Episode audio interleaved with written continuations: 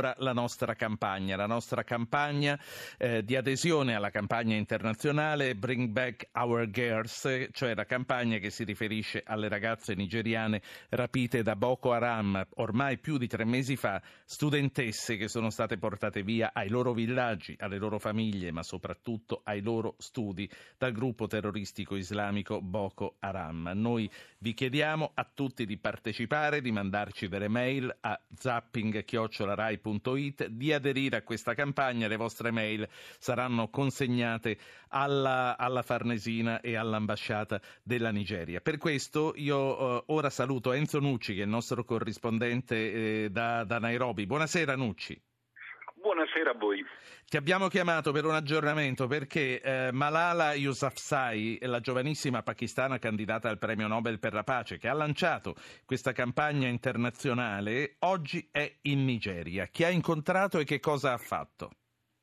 Oggi ha incontrato il presidente Goodluck Jonathan e eh, ha voluto in qualche modo festeggiare il suo compleanno che è caduto il 12 di luglio, quindi eh, due giorni fa. 17 eh, anni, dico bene. 17 anni, giusto, eh, proprio per eh, regalare questo suo compleanno di giovane studentessa che come ricordiamo è scampata all'attacco dei talebani in Pakistan perché appunto aveva ribadito la sua voglia di studiare, proprio per parlare delle sue, quelle che lui, lei chiama sorelle, eh, delle 219 studentesse ormai in mano dal 15 aprile nelle mani di, dei terroristi islamici di Boko Haram.